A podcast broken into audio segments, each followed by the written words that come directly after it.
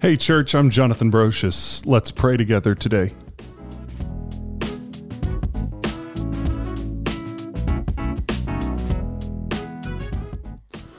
O Lord, do not let the wicked have their way. Do not allow their plan to succeed when they attack.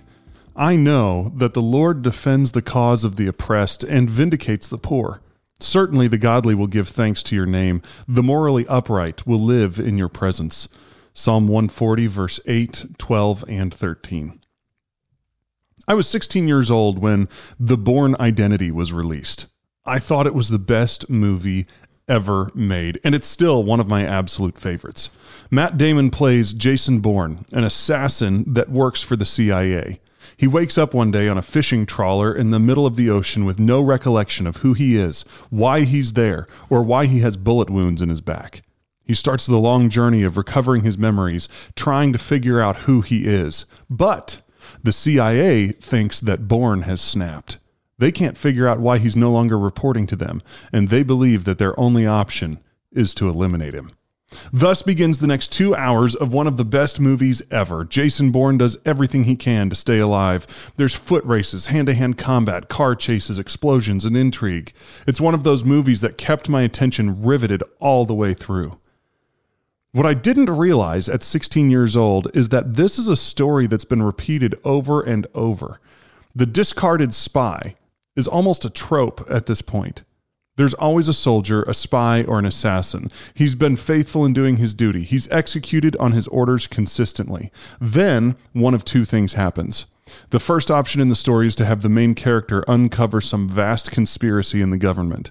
They accidentally stumble into evidence that the government is doing some horrible wrong. They then must figure out how to stay alive while putting the bad guys down. The other option is to have the government decide that the main character simply knows too much and is now a threat, and this is what happened to Jason Bourne. Either way, the plotline is the same. The main character has to put his super cool fighting skills to work to stay alive and beat the entire government at its game. I love these things in movies. Honestly, it's a story that just never gets old for me. But then you read the news. You see all the suffering happening in the world. You see all the pain and the hurt and the turmoil. And you start to wonder is all this a conspiracy? Are all these seemingly unrelated events connected somehow? Psalm 140 is another psalm describing the struggle of David against the wicked men surrounding him. It's a theme we've covered several times as we've journeyed through the Psalms.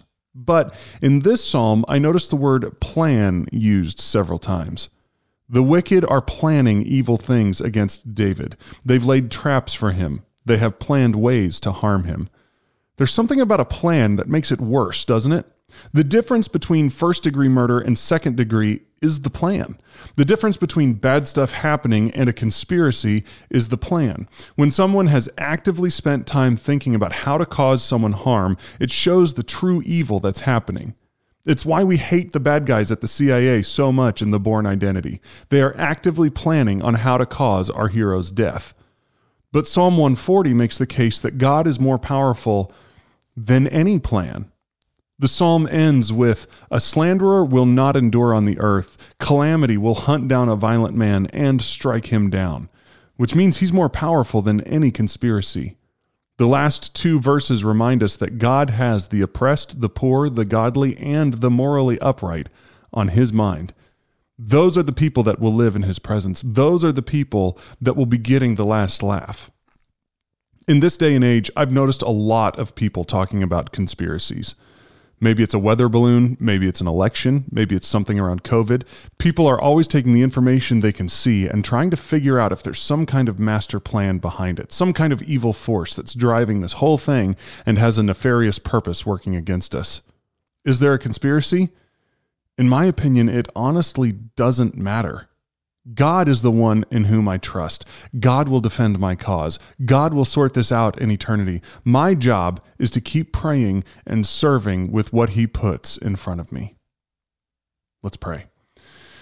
Lord, as I watch the craziness around me, I pray the same prayers David did rescue me from the wicked, protect me from violent men I trust in your ability to shield me. I trust in your power to keep this world going in the right direction. I know that you are working in ways I don't understand.